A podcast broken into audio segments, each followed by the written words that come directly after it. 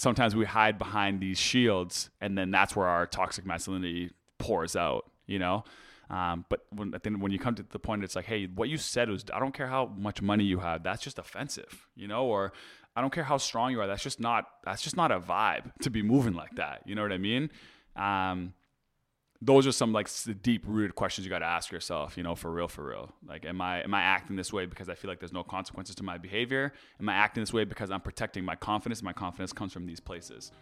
What do I got to do to kind of change that story a little bit? How can I be um, more confident who I am as a man without some of these, you know, sometimes seen as toxic traits of ours.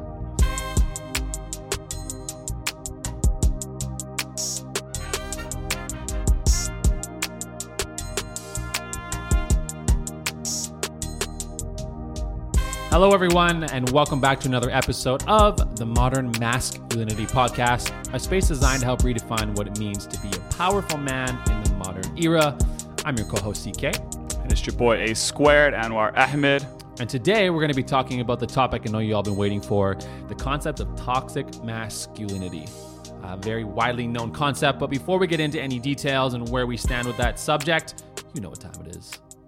Mood check. Hey, yo, Coach Kyle, how you doing today, man? How you What's feeling? Up? How you doing? Nice to see your face.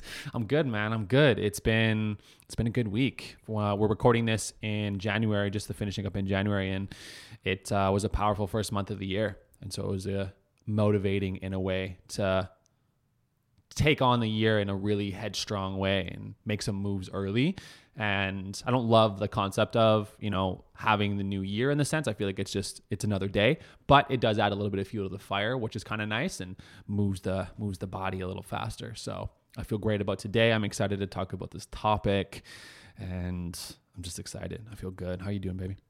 I'm quite nervous to be honest, because I just know that this topic could be taken so many different ways. Um, you know, it's a big topic, uh, so you know we want to kind of do our due diligence to kind of talk about it, hopefully from our own personal experiences and kind of touch on certain things. But um, overall, how I'm doing health wise, I'm great. I feel healthy. I feel good. Um, obviously, we've been in this pandemic quite some time now, so we're very accustomed to the lifestyle. Um, I think I hit a brick wall maybe you know a week ago though, where I'm starting to want to hang out with my friends again. And yeah. I, I think it's, I'm a little bit over it, but I'm just trying to try to stay a little bit mentally tough and a couple more months, hopefully. And the, the bigger picture is more important than my individual kind of need for friendship and, uh, you know, so we'll see. I definitely resonate with that hard. I think I felt that this week as well. Mm-hmm. It was mm-hmm. just those moments where you realize that it's been a really long time. and I think a lot of us were hopeful for it to be over sooner than it was. Not even over, just allowed to be in spaces with other people. And just seems like every opportunity that there could be hope for that is really quickly diminished. So mm-hmm. it gets challenging every time that's taken away for sure. Or I mean, we're coming, we're almost coming on to like a one year anniversary. Like, who would have thought we wanted an anniversary of a pandemic? Seriously, you know. So like once it, once you see March again, you're kind of like, wow, it's been a whole year. um, and I think the 2020, you know, one turning may have mentally played with a couple people's minds because you think that something is changing, and then to be w- woken up in the exact same predicament still it may, may, that's might be why I was feeling like, oh man, come on, really, we're still doing this. Mm-hmm. I thought we mm-hmm. were going to turn a corner, but here we are. But luckily, we have all the habits in place from how long we've been in this for. So all you got to do is get back to what you were doing before and just kind of keep it moving forward. So right. Um, but yeah, hopefully some of the uh, you know examples that we give in this episode resonate with people, and hopefully we can kind of shift some perspective and debunk some things, um, maybe change the language about how we kind of speak about certain things.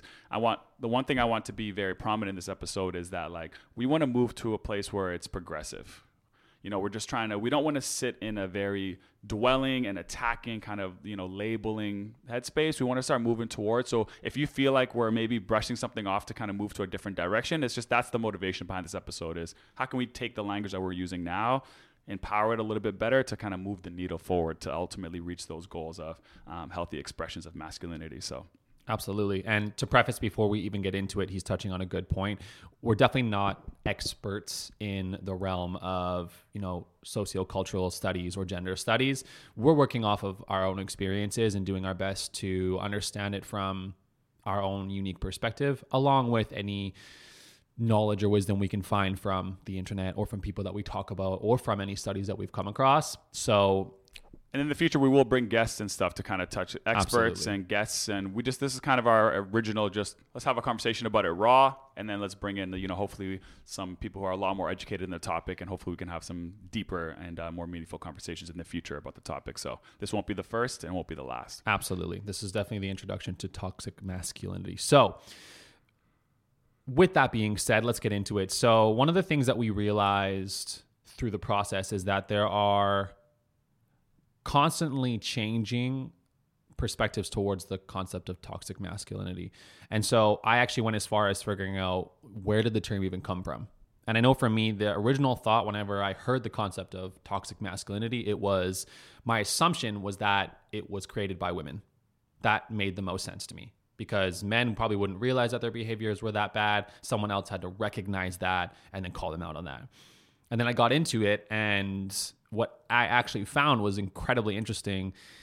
The term itself wasn't created until the 80s or 90s, but even for me reading that, it was it felt like it should be older than that.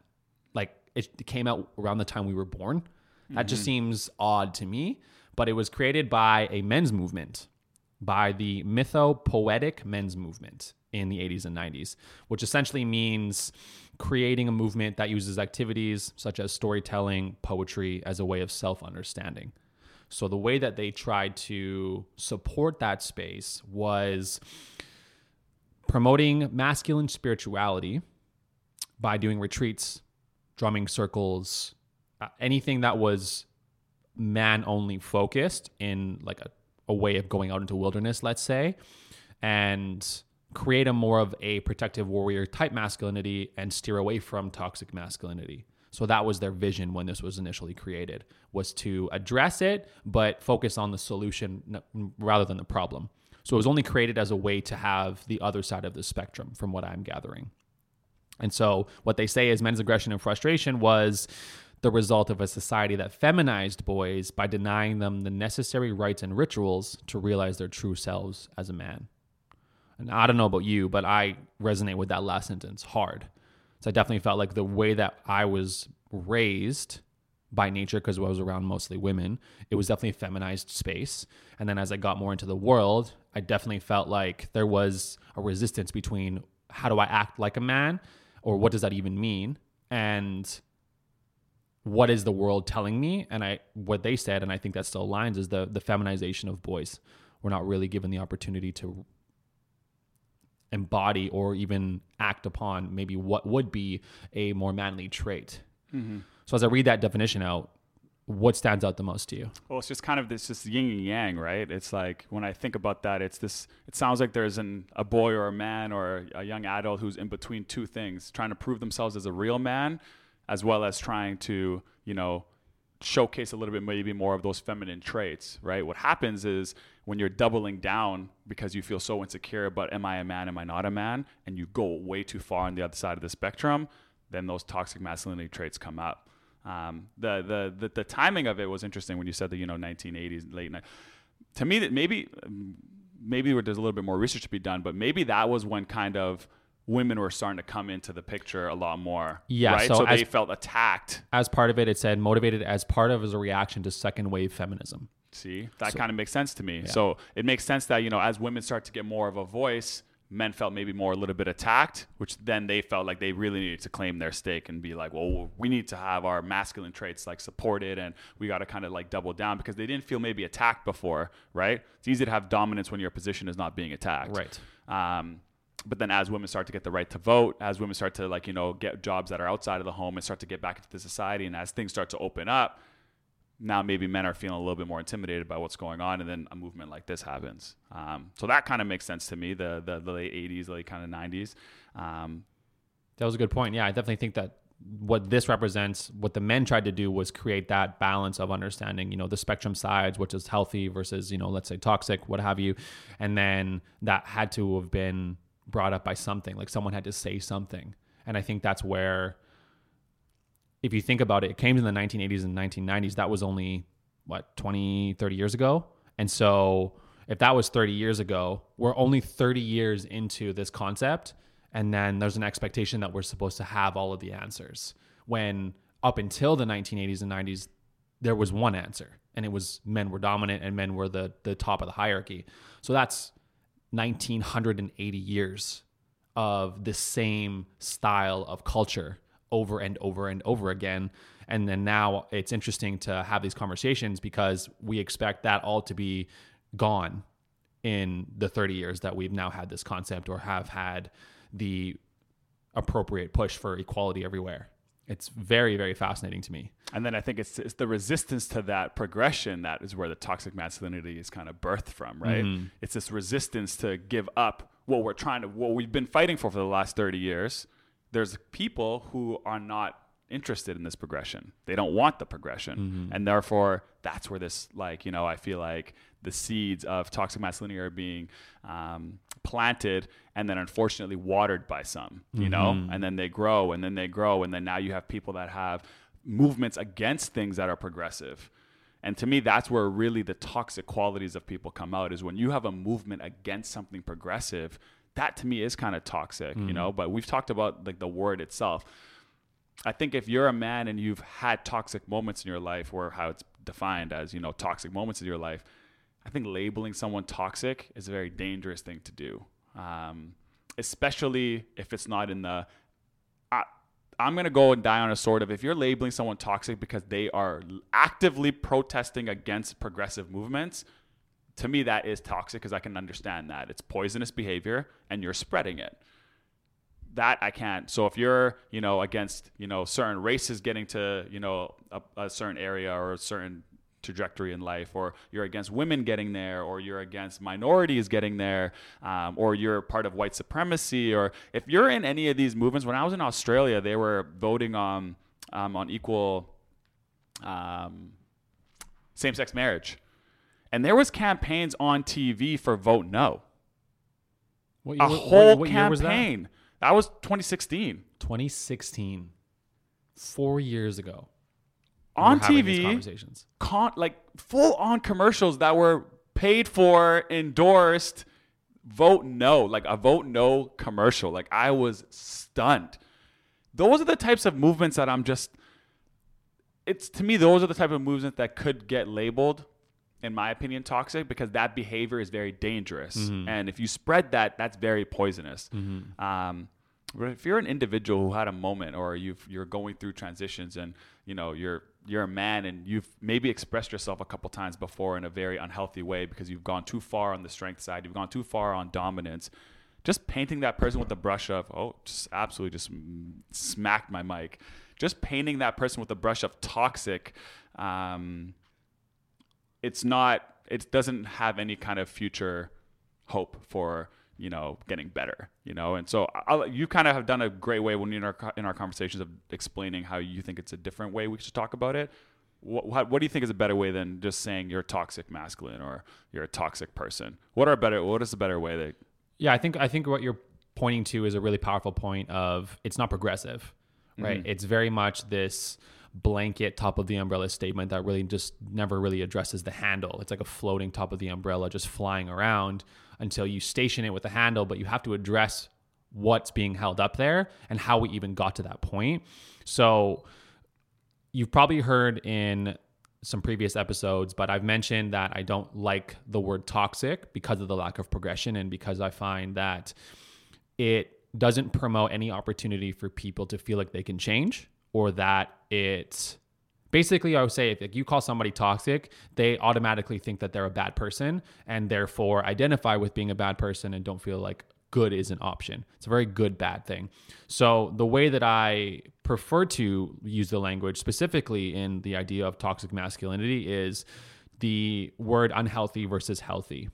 And now I can already hear the counter statements of saying that's not aggressive enough and that that doesn't document all the bad stuff that men do. And I understand and I do not agree with a lot of things that are happening in the form of extreme masculinity. So with anything, there's an extremist side, right? There, there, that's natural. That's going to happen. That's inevitable. Just like there's a good and a bad. In order to get good, you need to know that the bad exists. So with the space of toxic masculinity, for me, it's uh, the way that I term it is it's a blanket generalization, comes with no tangible efforts to support, nor does it open up the door for men to feel like they can change. So if I were to be called a toxic man, I wouldn't feel any empowerment to make change. I wouldn't feel like there is any push or even any opportunity with that person anymore to make change because that person's labeled me. They see me that way. And that's the only way they see me as this poisonous person. So if that's how they see me, the chances of them seeing me in a different light are probably pretty small. And to see that there might be opportunity for you to change is also quite small. So the reason that I shift the language to healthy versus unhealthy is I believe it's less of a concern of, you know, stop being so toxic. And it should be more of a concern around where did you learn those unhealthy traits from? What what what is the root cause of the actions that you are portraying or the root cause of the way that you're speaking or the quote unquote toxic space? I don't believe that men are bad people, which I think toxic labels them as bad people. I think the behaviors are bad. So you're not a bad person for doing that the behavior that you executed on was bad. And so that opens up the door to say, okay, how about we address the behavior and rather less than the person first, and then we can work towards the root causes because behavior is learned, right? Anything that we do, behavior is learned. We don't grow out, come out of the womb and automatically think, oh, I'm a toxic man or I'm a bad man. All of that's learned and conditioned into us, which is why I think if we shift the language from healthy and, uh, or sorry, from toxic to unhealthy, it promotes the concept of potential growth and for people to see that there might be a light at the end of that tunnel and that's not just who you are for the rest of your life. No, for sure. I think the unhealthy it's even just if you're in an argument, right? If you're say it's a, an argument between a couple and it's the you know the man has done something that could be deemed as toxic masculinity in the relationship you know um, if we're going to have that conversation we're going to sit down we're going to talk about it let's talk example one, the conversation goes, You're being a very toxic human being right now. That's just going to trigger a lot of defense. Like, I'm just going to be defensive. The you know, will the ego is going to come into this conversation. Men are just you. You give me a, a reaction, I'm just going to go right to the my favorite thing. I'm going to be defensive, and I'm going to get probably show more toxic qualities. Most likely after that point. point, hundred percent. You know.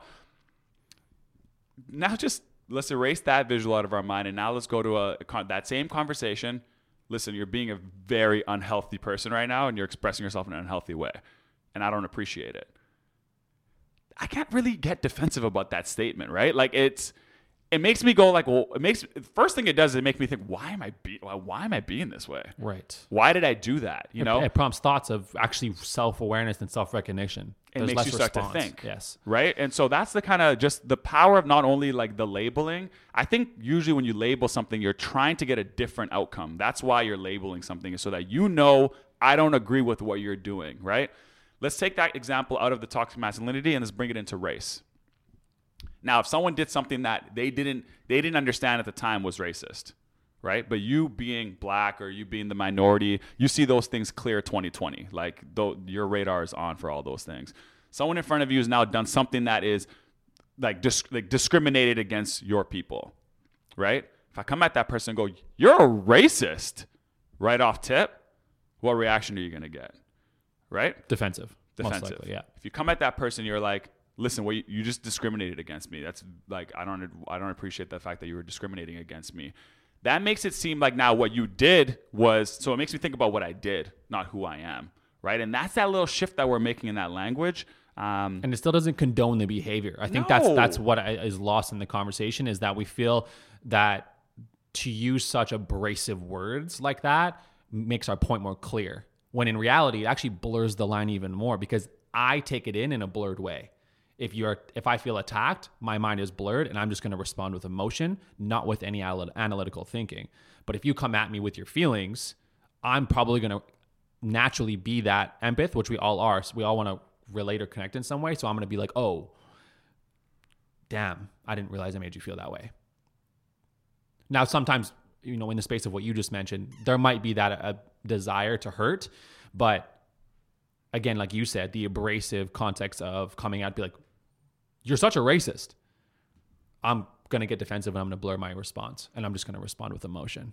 And you're just going to probably fight all for all the reasons why you're not a racist, right? right. You're not going to really think about what you did. You're now you're in defense mode. You're defending that reputation you've like you've done worked so hard on and all these things. Mm-hmm. Um, And so how you kind of go at these conversations, I think that like also when we learn these new terms, we like to use them, right? Like if you just recently learned the word toxic masculinity, when you see it, you're just in like trigger mode, like boom, got it, got it, got it. Like that's just how you people are. Yeah. Like once you've now you've listened to the Black Lives Matter movement and like whatever, and it's now you're like you just want to label people things.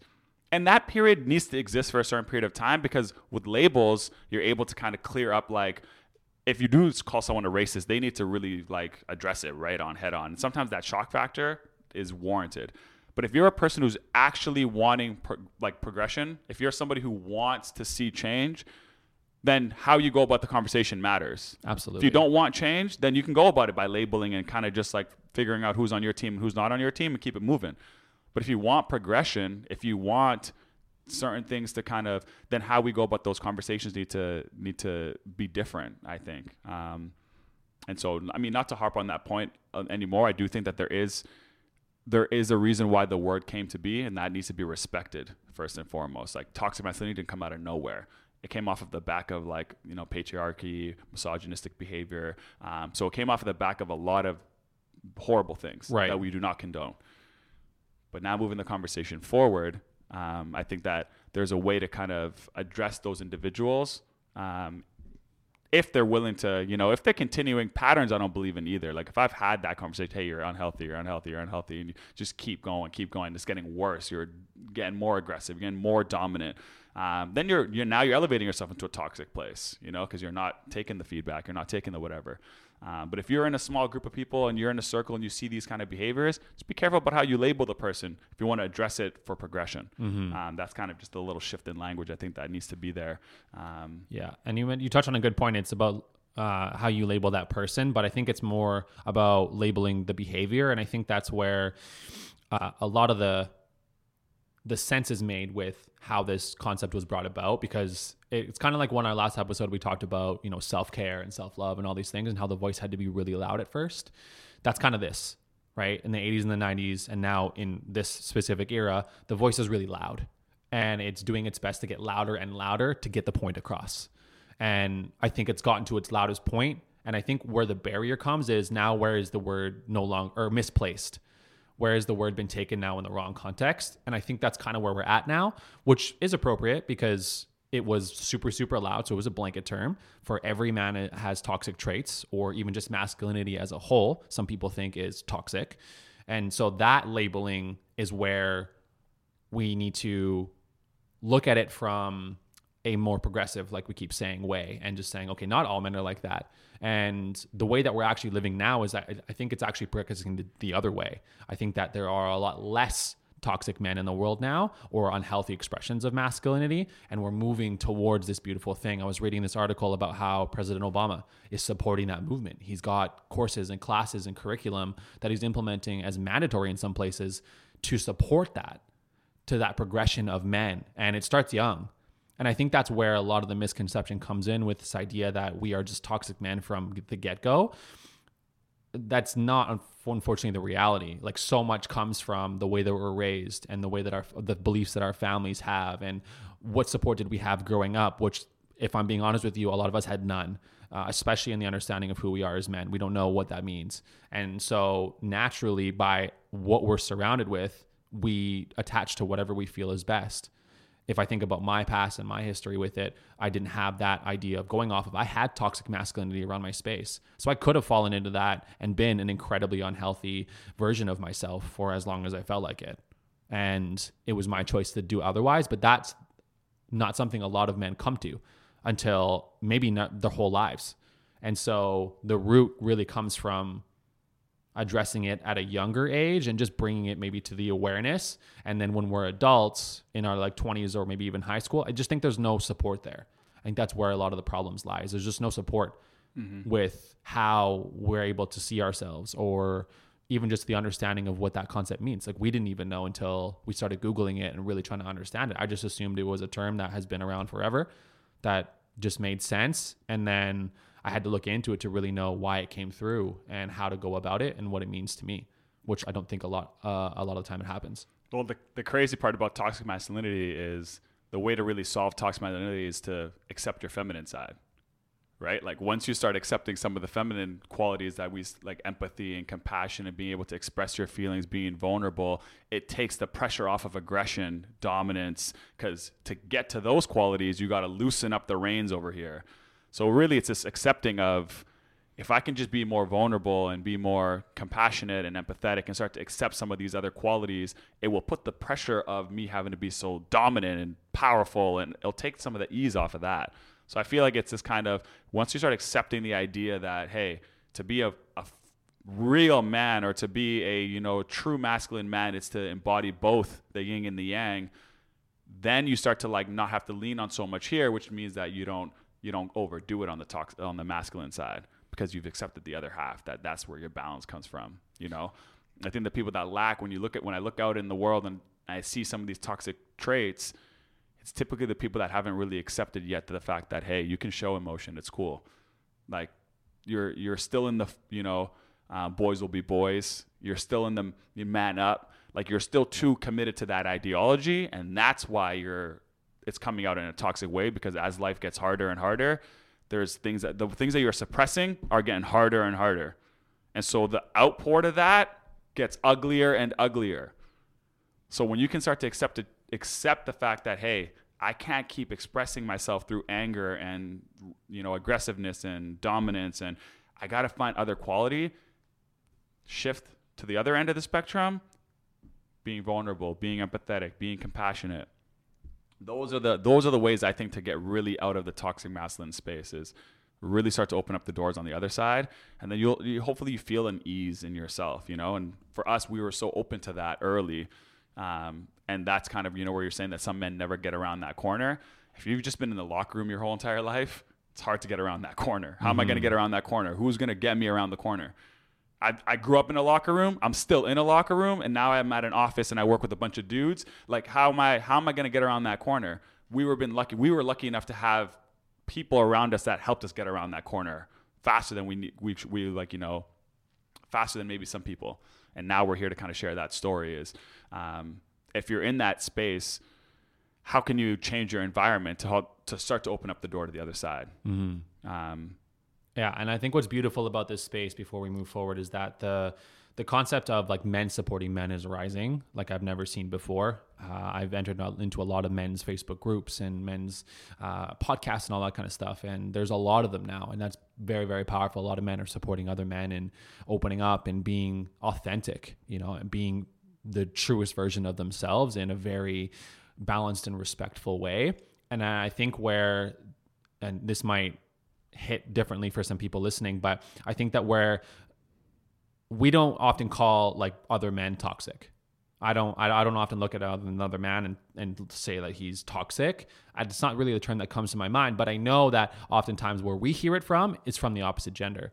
And so where I think a lot of the the change will start to begin is when we can have a mutual understanding that we're we're not we shouldn't be attacking each other we should be attacking the problem it's like in a relationship right? It's not you against them it's both of you against whatever problem is happening. And so i think that's where the concept still comes into true here. If i'm representing something that's unhealthy or toxic it shouldn't be you against me.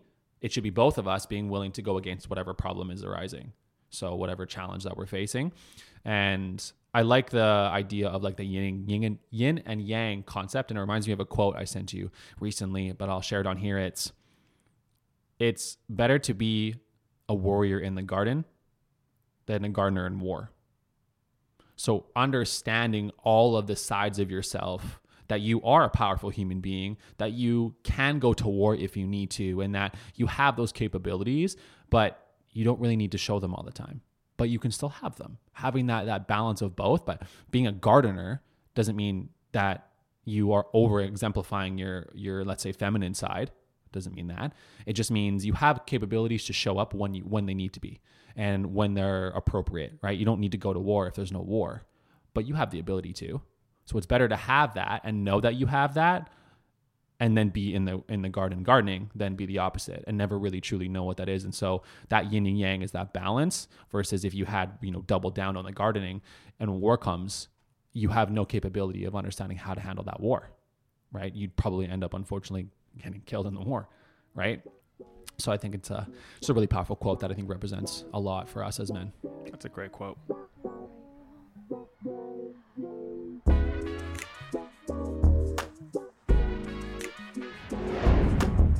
So what I find interesting about the concept of calling somebody toxic, as I mentioned in the previous space, that it closes a box and closes the door almost for the opportunity to grow, the opportunity to make changes, to become a better person. So that's why I shifted the language from unhealthy or sorry, from toxic to unhealthy. But what I like about this concept in a way, and I know that sounds kind of weird, but Anwar and I, if you know us well in today's and even for the last couple years, you recognize that we are nowhere near this idea of being, you know, what you would consider a toxic man or exuding unhealthy expressions of our of our manhood and our masculinity. But I know for me looking at my past, that wasn't always the case. And I recognize that there were some things I did in my past that definitely could have been viewed as toxic and that sometimes I view it as as that way or sorry unhealthy. So we're going to share a little bit about that. So, Anwar, I'll let you start. In the past, growing up, regardless of what age you were or what you were doing, was there any phase or era where you went through expressions of or involvement in maybe toxic or unhealthy versions of masculinity? Yeah, man. I think that in this journey of kind of discovering who you are as a man, there's there's little glimpses and pockets of my history that I, you know, I think, oh, maybe I was, you know, showing a little bit of toxic masculinity there, but overall, I don't think I was ever really a toxic because I just I grew up with my sisters and I, you know, I, I never really had such an outward expression of trying to like seek that masculinity, but there was times where I was trying to curious about certain things where I would maybe go too far to one line just to see what it was like on that end. Ultimately, just come back to who my normal self was or what aligned with me. Um, but that's because I felt like there was this society pressure of trying to make me change what I was feeling inside, and I would, you know, put my foot in that water. Not for me. Come back. One area though where I know that I was very toxic in was my struggles with homophobia and figuring that out. Mm. Um, I think homophobia was definitely a, a thing that I looked back on, and there had to be a shift because I was toxic. I was I was in that, you know, that's so gay and, you know, don't be a fag. Like I was I was in those conversations. I was saying those things. And that to me is like a forward expression of, you know, you're being toxic in that space. There's nowhere else where I can point and go, you were toxic except for that point. And that was something I had to, and I don't think it would have ever stopped necessarily until there was this one moment. Um, and I think a lot of the reasons why um, I'm able to kind of be a little bit more in tune with the feminine side is because I grew up in a restaurant for a long time. Um, I started working in a restaurant when I was 15 years old, and there's a lot of females in a restaurant. Um, and we could talk about the toxic masculinity traits in restaurants in themselves, but um, being, you know, one male, working with a lot of women, you know, you have to kind of listen to a lot of women's opinions on things and that kind of nature. Um, and one of my friends, you know, I remember saying something that, you know, it's just a conversation, one of those ones where, you know, you're working and you just staff is all talking. And I remember just being my normal self and I'm, you know, that's so gay. Something happens and I'm like, that's so gay. And one of my friends, and someone I respected and loved and, you know, cared a lot for, was like, why did you say that? And it was the first time I was confronted with, you know, why did you say that? Mm. Or I was I was even challenged with what I was saying.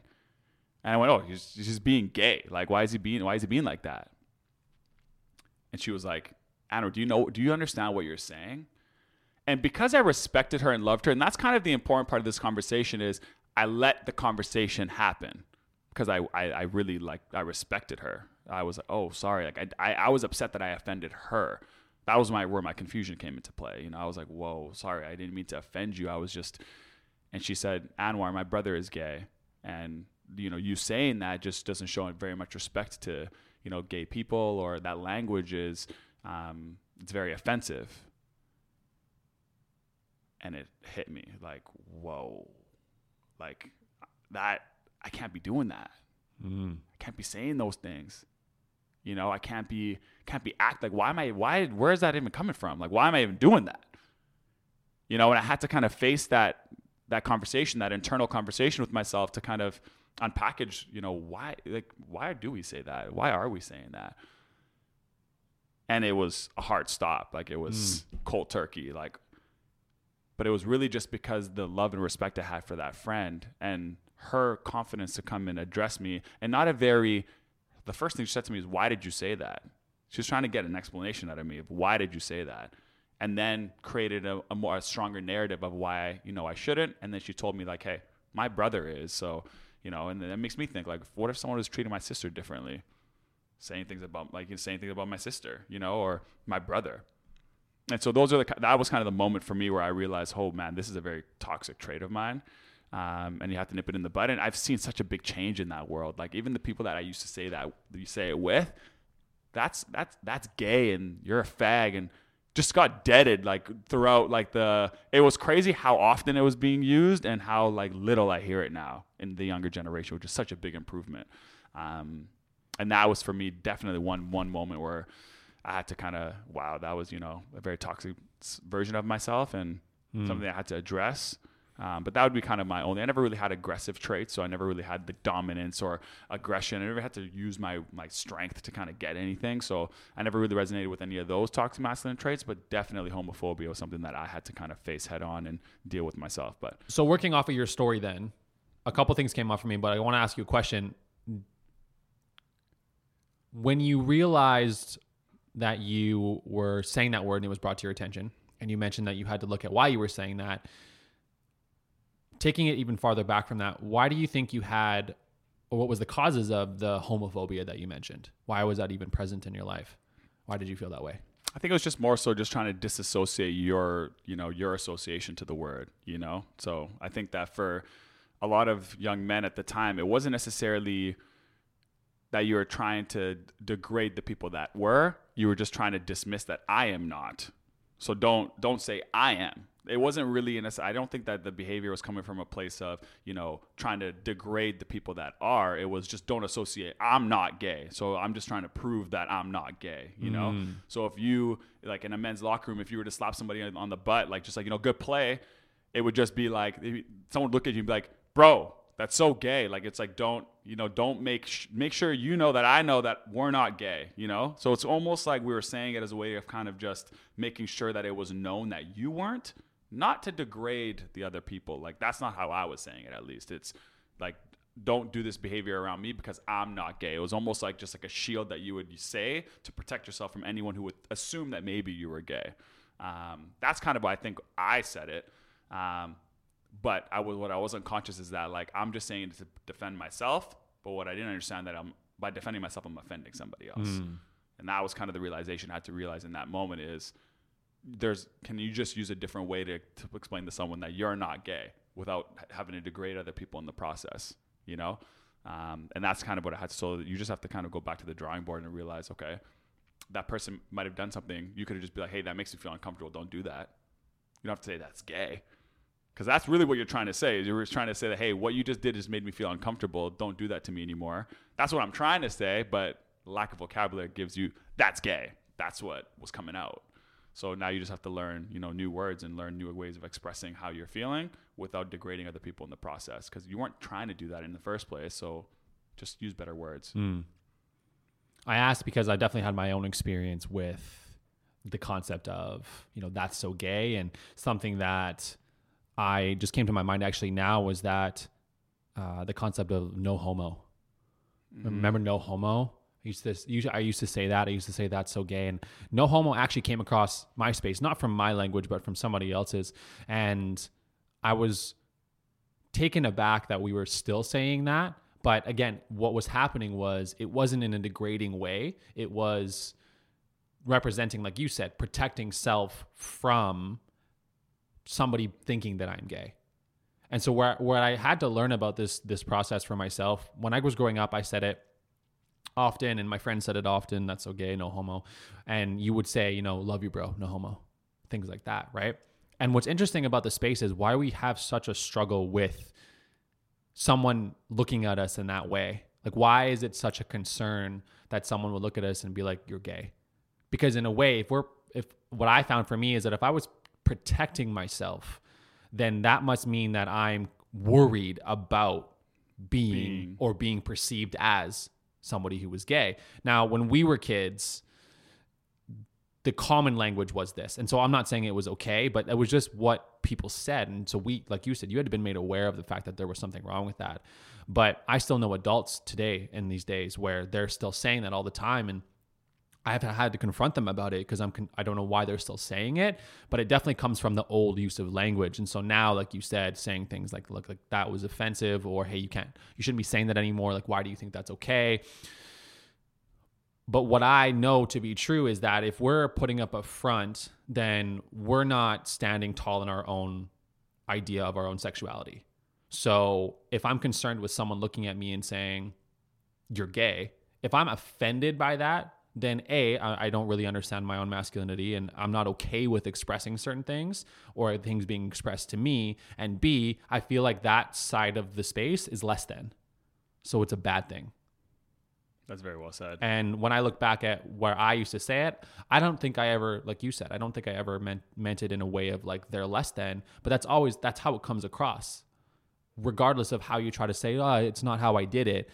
I hate that I did it because I look back now and I'm like, that was so offensive every time I said it, and I was, in a way, I was very self righteous, right? I almost had like the sense of privilege in a way because, again, when we were growing up we were going through the world's battle of equality for people who are gay and same-sex marriage and all that stuff and so we were less accustomed to the information that was being presented or that people were working through it was just if it was in our immediate space we saw it and if it wasn't that was it and so the lessons weren't there and now with the mainstream media it is way more abrasive and way more in our face. And so we're very conscious of it now, which I think attends, attests to the idea that the younger generation is not saying it as often anymore. And so, yeah, that's why I asked you that question is because for me, when I used to say it growing up, um, I just knew that I didn't understand what my own sexuality looked like. And if someone, you know, did smack me on the butt, did that make me uncomfortable? Why did it make me uncomfortable? What about that makes me uncomfortable? Is it because I don't want to be perceived as gay or because I don't want to maybe see them as gay and then feel awkward. And I dealt with my own homophobic issues as well. And it was just because of the fact that I didn't understand my own masculinity and my own sexuality. And I was just felt like it was a bad thing to be potentially perceived as that. But if I stand tall, right? If I know I'm hetero, if I know to be true and I I'm I'm good with that, and I'm happy with that, and I'm not maybe curious about the other side, uh, you know, of, of being gay or wondering what it's like, or if I don't have any problems with it and I've come to terms with all that space, then so what if you do that, right? Like, okay, cool, that's smack my butt, whatever, right? But if I wasn't okay with that, I'd be like, whoa, bro, don't touch my butt. I could say things like that's okay, but we don't say that anymore. I'd be like, dude, don't don't touch my butt. And if that ever happened, I would be like, why? Tell me why. What's the, what's the problem? You know? and the reality is, is that like the real comeback should have been, you know, when someone said that's so gay. If someone said that to you, the real rebuttal should have been, "What's wrong with being gay?" Right. you know what I mean? Like, and that that's how it started to your, come in my space too. It's like, "What's wrong with that?" And I was like, "Oh, I, I didn't mean there was anything wrong with that, but now I understand why that or how that's how that's being perceived that way. I get that. I'm I'm not thinking about anybody else but myself in that moment when I say that's so gay or I say no homo. I'm not thinking about anybody else." So I really, really attest that. But I did go through my own uh, expressions of anger and dominance. I definitely recognize that. And you mentioned you didn't have that, but I never felt like I was trying to be a dominant man. So I think that's where the difference is between um, aggression, maybe, and the dominant side of unhealthy masculinity is, you know, we were just having this conversation earlier about men being aggressive with each other and how that will often be looked at from the outside world as they're toxic or they're unhealthy, as if we can't have that physical interaction with each other. Now, if we're, you know, arguing, next thing you know, we're throwing punches, that might be a bit more of a concern for sure. Um, but that doesn't mean we're toxic men. That just means that we're struggling emotionally. That's kind of where that root comes from. And we don't really know how to express it other than in fighting. But if we're just, you know, bantering or having a good time with each other, I think that's where a lot of the and you can attest to this the idea that men uh, don't know how to support each other because we banter in that way. We just we just recorded a hilarious TikTok, and this guy was on the video game, and he was he said, "Would you guys be there for me if I was going through a hard time?" And all you hear in the background is, "No." and it was a laughing concept, but not because it we see it as rude. We don't see we know that they're all friends and so when they're saying that, they're just they're having healthy banter. Where if somebody random comes up to me and says, Would you be there for me? I wouldn't say no. Like if a man came to me and said, Hey, I'm going through a tough time, are you there for me? I would say yes. Because I, I don't have that relationship with you where I feel like we can banter back and forth yet, but I'm always there for you. And even when I say no, I'm always there for you. So that doesn't mean that we're toxic. But my aggression came through when I didn't know how to express my emotions. So as I mentioned in previous episodes, I would punch walls or I would self-inflict pain. That was kind of where my my struggle went. But that was because of a deeper rooted issue. It wasn't because I was a toxic human being. And that's what I think I'm trying to attest to with this idea of toxic versus unhealthy is there's a deeper reason why I'm doing that or why some people are doing that. It's not just because the society tells you. It's a lot of it has to do with what was their upbringing like, who raised them, how did they raise them, what did they learn. Those are the purest forms of where it really stems from, is what happened when they were born because they weren't they weren't born with it. They had to be conditioned to understand it. So was there a shift for you then when you realized that your your traits were because there is an awareness that comes with men, right? So there's there's this chapter or there's this episode or something happens to a man where they realize like I lost something in porn. Maybe it's someone you liked, you know, you had a good relationship with, and she had to leave in order for you to learn the lesson of your behavior is not something I can deal with. Was there a moment for you where you realized these qualities, these traits that I'm showing and I'm expressing, there's a deeper rooted meaning because I'm struggling with some emotion?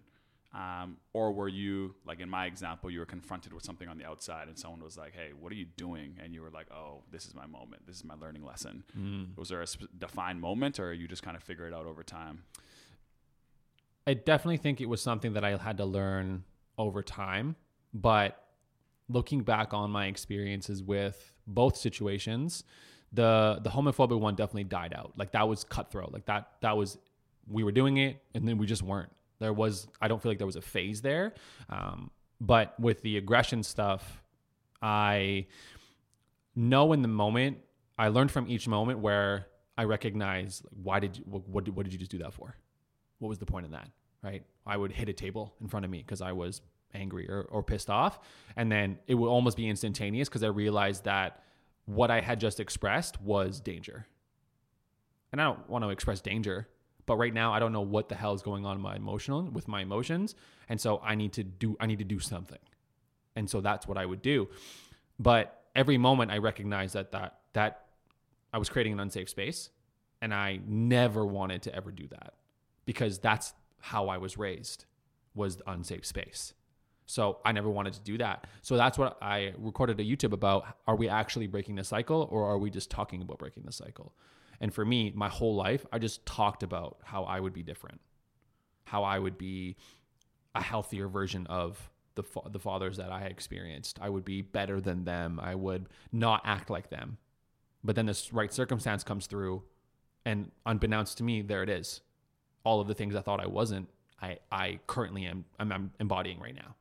And it took me a really long time to understand how am I breaking that cycle? Like, what am I actively doing? And I wasn't trying to learn about it. I wasn't trying to educate myself about it. I felt like I was educated on what it looked like. And so I just felt like, okay, just do the opposite. That's what I felt. Just don't do that. Do this instead. And that didn't work.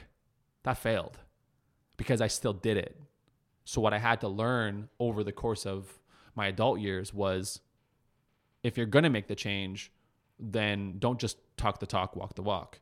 So put yourself in situations that are maybe going to provoke that and learn how to react or find little smaller moments with less, you know, abrasive emotional things. More importantly, learn how to express your emotions. You know that's the cause. Learn how to do it. F- get more in touch with yourself. Find out how to connect with yourself on a deeper level, whether that's through spirituality or reading books on emotional intelligence or taking a course, whatever it is, go find some level of education that will allow you to understand that I'm actively breaking the cycle because it's not a one once act and you're done. It's not a thought that just happens and it's there. It has to be acted on. Right? It's like the idea of knowledge. Knowledge is useless without practice. If you never put it into practice, how did you learn it? Did you learn it? Do you remember it? How many books I've read? I don't remember half of what I read. No idea. Because none of it went into practice. So it's the same concept. Talking about breaking the cycle is the start because you're recognizing a toxic or unhealthy behavior that you don't want to repeat. Now, what are you actively doing about that throughout the course of your life? Because in 20 years, I could be presented with another opportunity to be exactly like they were, exactly like my fathers were. And I could do that again in 20 years if I don't proactively do the work now to be better. So I would say the biggest thing that changed, that shift that I recognized that I was doing something different was uh, I was alone. I mentioned this in one of the previous podcasts. I was alone for the first time, like really felt like I was really alone. It was when I moved downtown in Calgary. And that was that moment. I felt like that was my un, unsolicited ritual of go into the forest and do your thing. That's kind of how I felt that moment was, you know, go into the forest, come back in a month, and if you're still alive, you're a, you're a man or what have you. Kind of that concept, uh, ritualistic traditionals.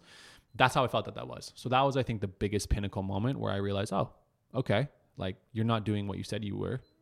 What do you want to do now? You know, heartbreak is a hell of a teacher. For sure. Right. So I think that's where I really started to come through for me.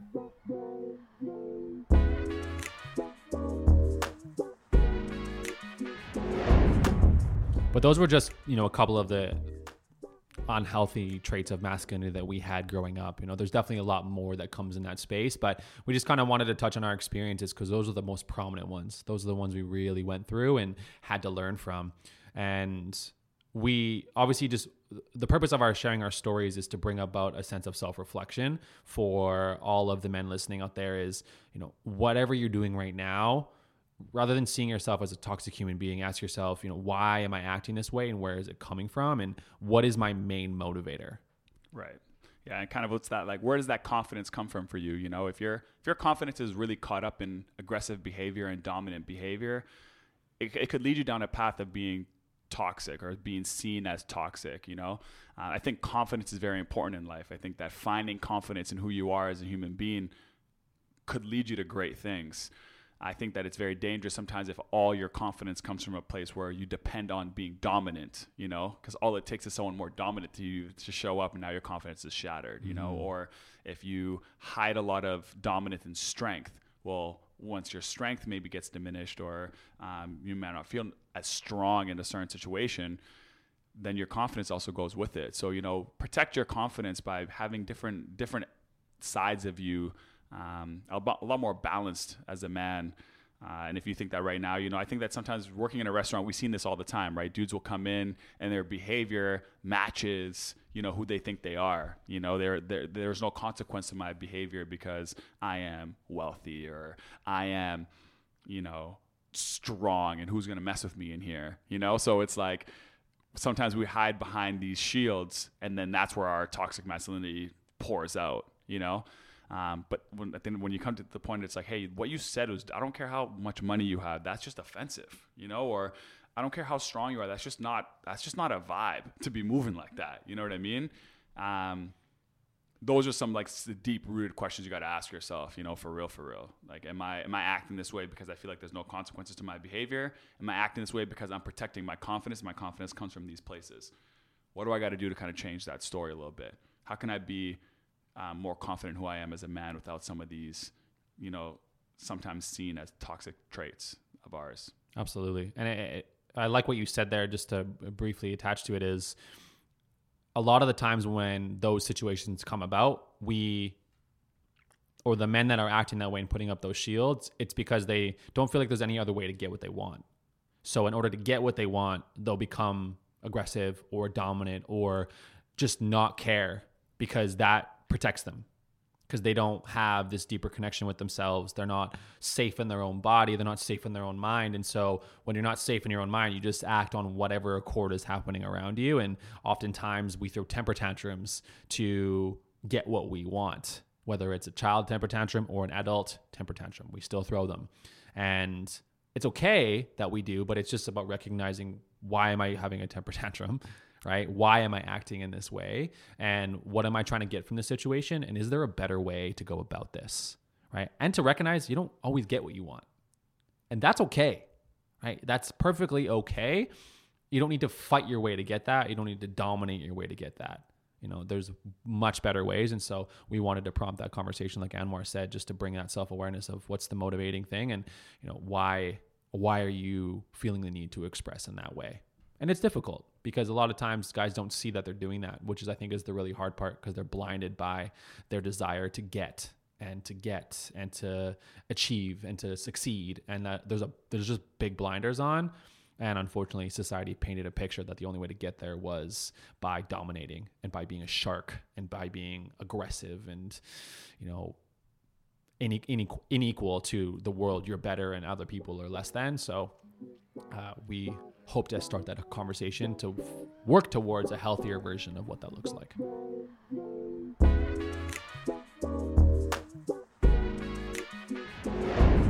So to wrap up that whole concept, we'll share with you a couple things that we found about how to express masculinity in a healthy way and not adhere to the male stereotypes that are out there. So an example would be avoid seeking help. I know I've experienced that before. Obviously, the the contrary to that is just ask for help when you feel it's needed and not waiting too long. I think that's where the male stereotype comes in of I don't ask for directions. I don't go to the doctor. And I'll be honest with you, I'm the not go to the doctor guy. Ditto. Yeah. and I, I, I, I only go if I feel like there's a huge detriment to my health, but I feel like I maintain my health well enough. That's why I don't go. If I wasn't taking care of myself and I was having health problems, I'd probably go to the doctor. I'll be honest with you. Because I don't want to be on, I don't want to feel that way. But I think that the stereotype is you just don't go because you just have it figured out. You just fight your way through it. Right.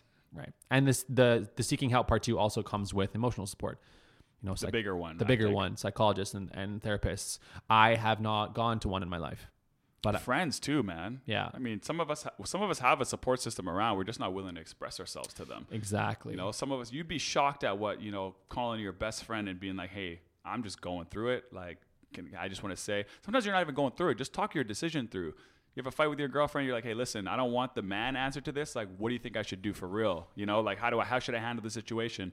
And then that person typically will have their answer for you. But if you come at them with the bro bro stuff, they're gonna give you a bro bro answer, and you don't get any further than right. that. You know, so use your own environment and you know, like my best friends have taught me so much about life. You know, it's just, but we've gotten real with each other. We've gone candid with each other. We've we haven't you know had hidden agendas um, about trying to uphold this you know whatever facade of masculinity you need or whatever the case mm-hmm. may be. Mm-hmm. But yeah, definitely seek out help in those professional services, but turn around to your corners and see what's there. Absolutely. There's a lot more in your space than you, I think, give credit for, for sure. I know I felt that way in the past. Another one to add into is uh, restricting emotions to what are considered acceptable ones for men. So uh, they have on here anger, happiness, jealousy, and lust that those are the ones that are acceptable, although we obviously combat the anger one, which I find is interesting.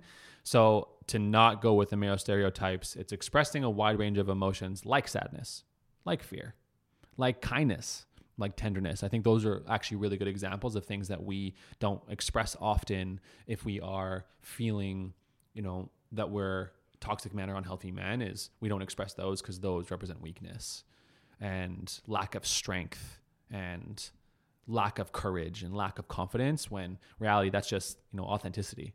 We all are human human beings with all of the human emotions. Yeah and you were saying you, you in a conversation we had before you were saying where do we go? If we can't we, we're not allowed to express it sad. We're not allowed to express it this. Like right. you know you were saying like where do we go? And the only areas where sometimes you get shoved into is well okay in some regard we're allowed to do it in an aggressive way because as a man I'm tough and that aligns so right. I'm going to use that channel. We're supposed to align with that stereotype, yeah. And so it's like our ex- our expression is kind of like been diminished uh, or we feel like it's diminished and we're here to tell you that it's you don't need you could do it sad mm-hmm. if that's the, if that's what feels the most right. You could do it a different way. Absolutely. We all have these emotions, like every single one of us, but I think as men we find that the problem with all of them is we just don't know which ones we're quote unquote allowed to have. But I think having that conversation with ourselves of feeling like we don't know which ones to have, I think that conversation needs to stop. And it's just about, I have all of these and that's okay. Rather than feeling like we're being belittled for all of these other emotions. And if you found success, the other thing too is that as men, we just are like, we just want success so bad, right? We're just seeking success if you found success living life the way you want, you're probably thinking, why would I ever like uh, like you know absorb any other style? Like this is working for me. This this these qualities are working for me. You never know when you're gonna need those other qualities. I'm telling you, you might as well start developing those skill sets because it's that's why we struggle to make these big jumps into different chapters of our life because if now you're in a you know a relationship and you're in you're having kids and stuff maybe you're not maybe you're not ready for that chapter of your life because you have been successful doing these things. Right. and now those qualities those aren't transferable skills. Those skills don't trans that they don't and then now we're now we're like our life doesn't make sense because we used all these skills to get to this point and now i'm in a different chapter in my life and those skills don't translate. They don't go over. So there's no harm in learning more about those other sides especially if that's what you want in the future you know if that's what you're you know hoping to if you want more reach or if you want to just like be more relatable to more people um, Absolutely. And those alarm bells are going off so everyone can listen up because he was spitting some fire there. So that was that was to bring attention to woo. Speaking facts. Uh, the last one I want to mention on here is pressure other men to behave in a stereotypically masculine way. I find that that is definitely something that happens a lot. We feel pressured in certain situations to act a specific way and to expect others to do the same because that's just what you do as a man. And I think it's always going to be difficult to go against the tribe, and it always has been. Standing out amongst the tribe is difficult because you feel alone. You feel like you're the only one who's doing it. Uh, well, there's seven billion people in this world, so I can guarantee you you're not, and that there will be other men to support you in that space. And the opposite side of that is, you know, feeling comfortable in emotionally nurt- nurturing roles and holding other men accountable. I think is a huge component of this concept is if you don't feel like something is okay, then it's drastically important for you to speak on that. Um, a quote that I, not even really a quote, but it's it's no longer good enough to be a good man and be silent about it. You can't just go through life living being a good man because that doesn't support the movement of every man being a good man. So if you come across a space where someone is expressing something in a toxic way, it becomes your responsibility to speak up about it and to say something. And I, to brief example of it, I was I don't know if I mentioned this already in one of the episodes, but I was driving Uber one time, went up to uh, McDonald's, and this lady was inside trying to organize things. We weren't allowed in, and she brought stuff to the front door. It was like seven guys waiting out the front door. She brought food to the front door, started handing them out. Mine wasn't ready. This other guy wasn't ready. And then this other gentleman who was waiting to get his order, she it kind of came off like she ignored him, but I just don't think she saw him. And she shut the door and went to go do her thing back inside. And he yelled and exclaimed out loud, bitch. And I remember standing there thinking to myself, whoa, that did not just happen. What the hell is going on around me? All these guys are, you know, calling this girl with this name when, uh, from my standpoint, she's just doing her job and she's not purposely trying to be rude or neglect you she wasn't the nicest human being, I'll be honest with you, but she wasn't doing anything purposefully. And I just remember standing there and thinking to myself that, first of all, that did not just happen. And B, what do I do? I didn't know what to do because I knew I would never say that, but I left that situation saying nothing. And I remember driving away thinking to myself, why did you say nothing?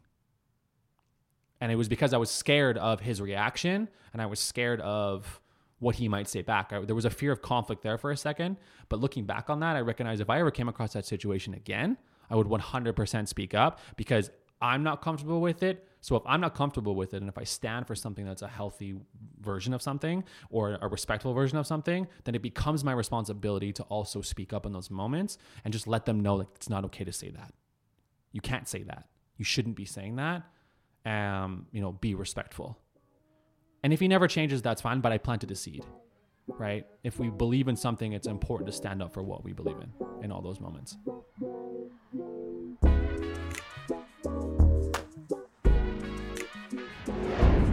So I think we could talk about this concept for many episodes, and we do plan on it, right? We do. Yeah. I think that the story that you were saying there at the end, I think that that story is a bigger conversation, 100%. right? That that conflict that we're talking about, we're we're seeing that in the Black Lives Matter Black Lives Matter movement as well. Is we're seeing this idea of just not being a racist isn't- good enough anymore. Exactly. You got to speak up, right? So we're starting to see these movements kind of come to a head where the good people are trying to have to now confront, but we've needed like a you know a, a long enough like confidence or you know information or whatever the thing was that you needed to be strong in that moment to be able to say, hey, like she, she maybe didn't see you, like you didn't need to call her a bitch or hey that was racist or that was you were you discriminated against that person, you shouldn't have done that people need the kind of confidence and they to get confidence sometimes you need to feel support you know you need to feel that hey someone's got your back in that moment you know that if you were going to say that thing you're going to step into that that people have your back in that you know um, and it's it's the right. I think it's just gesture. about the right thing to do as well, right? Like just just staying silent, like you said, is just it just doesn't serve, and it doesn't serve you because you know you want to speak up. There's something inside of you that doesn't feel comfortable, and so you want to speak up and say something, but uh, we're not taught how to deal with that conflict. We have to learn by practice. And I think that's the scariest part. But like I said, if I could go back and and do it all over again, I absolutely would speak up uh, because I know how important that is. And it, like you said, it's not uh, no longer enough just to be uh, a good man, and it's not even like going at him in an attacking way. It's just holding people accountable for their actions, which I think is something that just seems to be misunderstood these days. But it's just holding the people accountable for their actions, and if it is spreading poison or causing harm or disrespect or inequality, then holding them accountable for their actions by speaking up is the right way to go. So, to finish up this episode, as always, we have a PQ for you. We know we could talk about masculinity for or toxic masculinity forever. Next week's episode, we're going to be talking about something you're also waiting for, but I'll leave you with a PQ as a little, uh, little intriguing moment. During the last 11 months of quarantine and lockdown, whether you've been single or you've been in a relationship, it's been 11 months now. Has your perspective on relationships or dating changed? And if anything has, what about it has changed? Thank you for joining us on another episode of the Modern Masculinity Podcast. If you haven't yet, please download, subscribe, leave a review. But most importantly, if you took any value out of this episode or you enjoyed this episode, please post and share with your close family and friends. You can follow us at Our online IG account, which is at Modern Maskulinity. Make sure the C is a K. Remember, we're trying to represent the mask that men wear. So at Modern Maskulinity Podcast. You can also follow us on our private socials. Mine is at Coach Kyle Rushton. And mine is Anwar Ahmed 4. And uh, any kind of post share that you do helps us kind of build this community one listener at a time. So we appreciate um, all your efforts. And remember, we're here with you, and we are standing tall beside you in this arena of misunderstood masculinity. Until next time, peace.